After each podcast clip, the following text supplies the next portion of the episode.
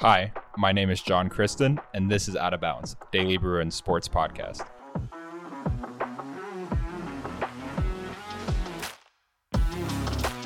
Hi, hello everyone. Welcome back to another episode of Out of Bounds. I am your host, John Kristen, a senior staff writer here at the Daily Bruin.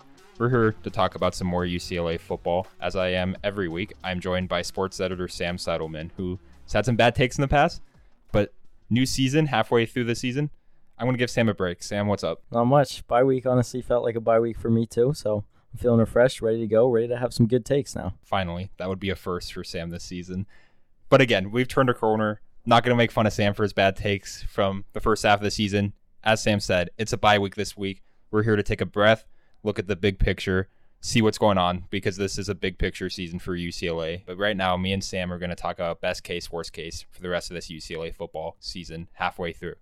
Sam, I'm going to let be the optimist this week, honestly, because he kind of needs it right now. He has not had some good takes. I've always called him a hater. Let's see what optimist Sam is like. Sam, what is the best case scenario Best case scenario. The sky, I mean, is truly the limit for this team right now. And you have that luxury when you're a Power 5 team and you're undefeated, but this is a UCLA team that's 6 0 right now, and they can really do no wrong. I mean, you win out the rest of this year and you win the Pac 12 championship game in Vegas, you're in the college football playoff. And it sounds insane to say. And if you had brought that up to me at the beginning of this year, I would have called you insane um, and rightfully so. And I still think I'm insane saying it right now. But yeah, best case scenario truly is UCLA wins their next six games, wins the Pac 12 championship game, and they're in the college football playoff. Is that going to happen? Probably not, but it's a realistic scenario that's on the table right now.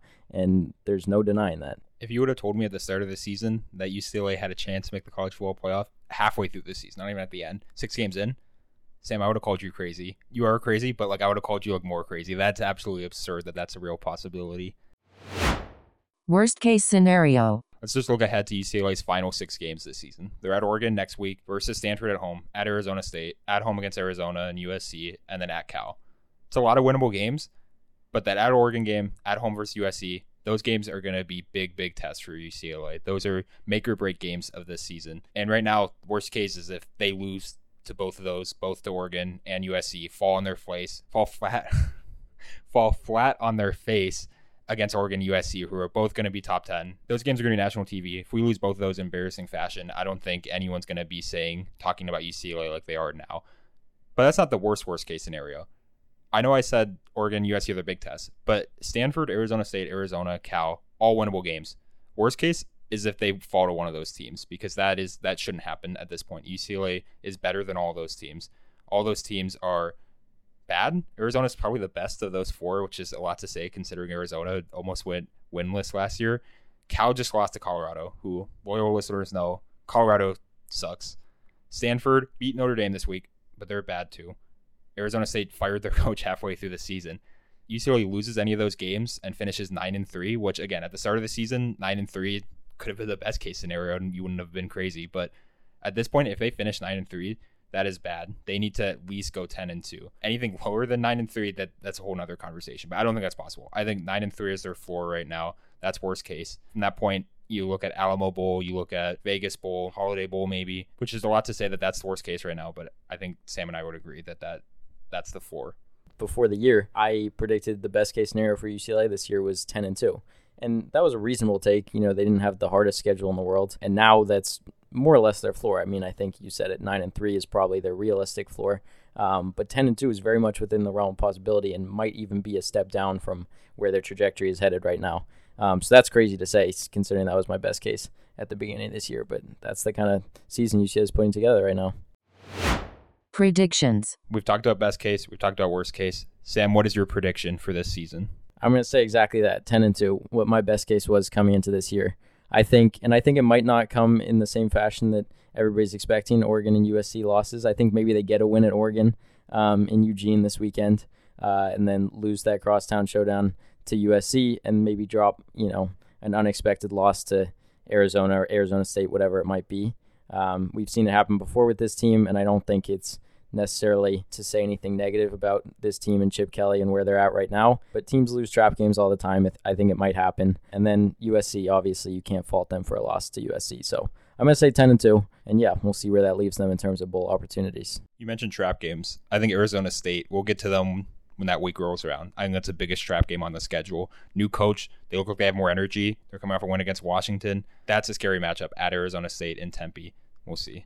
But my prediction, I think they win that game. I'll, I know I said I would be the pessimist this episode, but give me 11 and 1 for this regular season. Make the Pac 12 championship.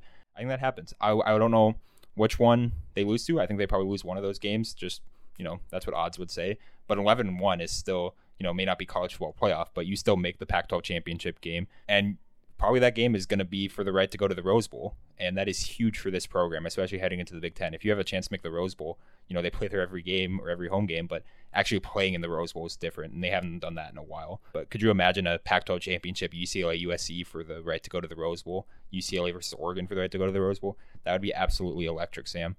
That's what I'm hoping. Maybe I'm trying to manifest that 11 and 1 season right now one loss gets you into the Pac-12 championship game because UCLA will have the tiebreaker over Utah and either Oregon or USC in that scenario. That would be huge for this program. Storylines to watch. Sam, what is one storyline you're going to watch out for for the rest of this season?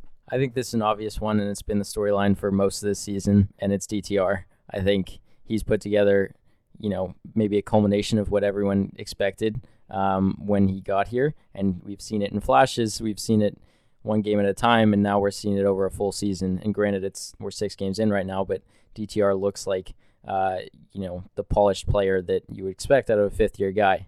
Um, and you pair that with his talent, and I think he's really putting together a special season. I know he's getting the Heisman buzz right now, and you know, John, I know you think maybe it's a little too much hype, and maybe it is, but that's the way the mid- media works these days, I guess. But yeah, he's definitely in that conversation. And I think if he continues to play the way he does and they end up with an 11 1 season like you just predicted, he'll be in that conversation at the end of the year. And that's crazy to say because it hasn't happened for UCLA in a long, long time. But DTR is playing at that level right now. And if he plays mistake free football and he shows off that, that talent that we all know he's capable of, I think he'll be in the Heisman conversation at the end of the year talk about the end of the year, he's in the conversation right now. I see reporters from the Athletic, CBS Sports putting him second on their Heisman hype list, which is a little absurd to me. You know, I think we need to pump the brakes maybe a little bit. His his numbers just aren't as good as the other. You know, he has good completion percentages, good stats like that, but only 1,500 passing yards. I know I'm saying only, it's a lot for him, but that's not, you know, near the top of the top quarterbacks, the big passers, guys like Bryce Young, Hooker from Tennessee. Um, but we'll see. You know, he's popular. He runs the ball well. He can get a lot of touchdowns, scores a lot, and game against Oregon, national TV game day. Game against USC is going to be national TV. You know, if he doesn't plays well, performs well in front of a national audience, that really could catapult him into you know just conversation into like a finalist by you know in a few weeks and people he's gonna people are gonna be writing his name down for a trip to New York, which again would be huge for the program. Yeah, and I mean I think you you mentioned it a little bit, um, but part of being in that Heisman conversation isn't all about the numbers. It's about you know, showing up in the big moments, showing up on national TV. Uh, and I think with the new Pac-12 championship game format, maybe it is UCLA USC in the Pac-12 championship at the end of the year, and DTR has a crazy game, and that's his big moment. So you never know. I mean, I think it's more than just the numbers, and that's maybe why he's getting the hype that he is getting right now. We may be getting ahead of ourselves a little bit talking about UCLA USC Pac-12 championship. I brought it up. That would be bonkers. That would be insane. Let's manifest that. Storyline I'm going to be looking out for starts with the defense because I think that was a, what a lot of people were looking for coming in here. You know, Jerry Azzinaro was not a good defense coordinator. UCLA's defense sucked. Capital S sucked the last four years. And so I think a lot of people were looking, you know, is Bill McGovern going to change things, like tangible changes that can actually put us in these big games? Because I think the last few years UCLA has been able to compete against Utah, against Oregon, because they, you know, these teams had good offenses and they would when the big moments came, the other team would be able to score at will, and you know Dorian would make a mistake or something like that.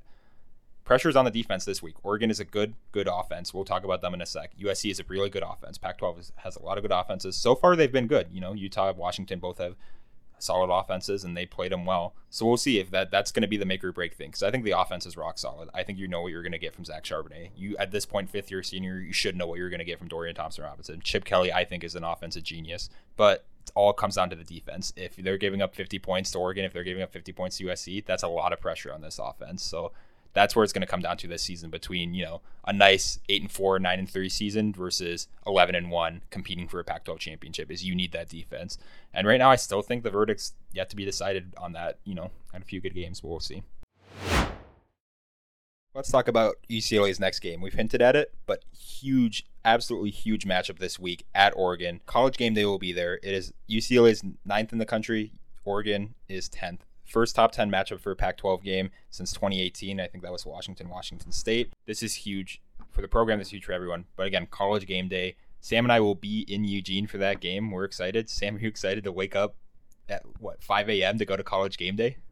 Absolutely not, but I'm sure it'll be worth it regardless looking like some bad weather, which may be a factor in the game. Going to be raining, going to be wet, going to be cold, especially for LA people like us. Oregon is a good team. I know they lost 49 to 3 in the season opener versus Georgia, but since then they've won five in a row. They're undefeated in conference play with wins over Washington State, Stanford, Arizona. Kind of like UCLA in that good offense, particularly good on the ground.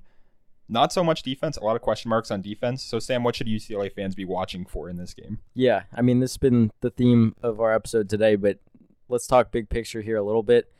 Okay, Ben Bolch. Obviously, this game is huge for a multitude of reasons, and you just broke them down a little bit. But I mean, it can't be understated enough. This is a top ten matchup, and this completely changes. You know, you're midway through the season. This is going to completely change the outlook for the rest of the year. You win this game, go to seven and zero, oh, uh, three straight wins over ranked opponents. That's a legit team that you know people do not want to face and people respect, and they're going to be obviously still in the top ten at that point. You lose this game though, then you start to question maybe was the 6 0 start for real? You know, everybody talks about it at the beginning of the year. We've kind of forgot about it. UCLA played three non conference opponents that really didn't give them much of a challenge. Then they play Colorado, one of the worst teams in the Power Five, uh, beat them handily. And then you get Washington. It's a top 15 matchup, but now is Washington, looking back on it, was Washington the 15th team in the country? Maybe not. Um, you get Utah. That's obviously a quality win, um, a quality home win. So now you got to prove you can beat that caliber of opponent on the road. And I think if they do that, that's going to make this team gain a lot more respect than they're already getting. And if they don't, it's going to start, people are going to start to question, you know, is UCLA a top 10 team? Did they really deserve all the hype that they've been getting for their 6 0 start? A win really does help their resume. That's three straight ranked opponents. And, you know, college football playoff rankings come out in a few weeks this is a really good resume. This could be, I don't know about top five, but they're in that conversation, certainly. Um, definitely the best team in the Pac 12 if they win this. But, you know, have to watch out for Bo Nix. He had a tough game against Georgia, the Auburn transfer, but absolutely has looked electric the last few weeks. Um, is neck and neck with Dorian Thompson Robinson, I think, for Pac 12 Offensive Player of the Year. We'll see Bucky Irving on the ground and then our old friend Chase Cota through the air. Definitely be a fun game to watch. I don't know. I could see us getting blown out. I can see us coming in there and scoring, punching them in the mouth first, like we did last year versus Oregon. Sam, what are you predicting for this game? I'm going to take UCLA by by a field goal, maybe. Nicholas Barr-Mira high stand up. Opposite opposite of last year's UCLA Oregon game, but I think UCLA has what it takes to go into Eugene and win this one. Give me Oregon by two scores. I'm not going to put an actual number on this. I just think Oregon right now going into Autzen, a place they haven't won in 2004. You know, not great weather. This team could just, you know, I still don't know if Bill McGovern's defense is legit yet. I think Oregon could come in, put up two touchdowns right away. Dorian Thompson Robinson, you know, this is going to also, you know, Oregon doesn't have the best defense, but this could be right up there with Utah as the best defense he played. He played well against Utah. You know, UCLA played Oregon close last year, but this is a whole different environment in Austin, in Autzen. Student section will be wild. Game day is going to be there. A lot of pressure on this team, and I just, it's a lot to ask. I, I think many UCLA fans will agree with me that you know, anytime something's going well, something bad happens and something changes in the season. And unfortunately, I think this may be coming this Saturday in Eugene it's going to wrap us up here at Out of Bounds. Shout out to Sam for coming on this week, just the two of us, like the old days. But yeah, as always, Out of Bounds is brought to you by the Daily Bruin, UCLA student newspaper. You can listen to this show and others by the Daily Bruin on Spotify, Apple Podcasts, and SoundCloud. And a transcript for this show is always available on dailybruin.com. Thanks, everyone.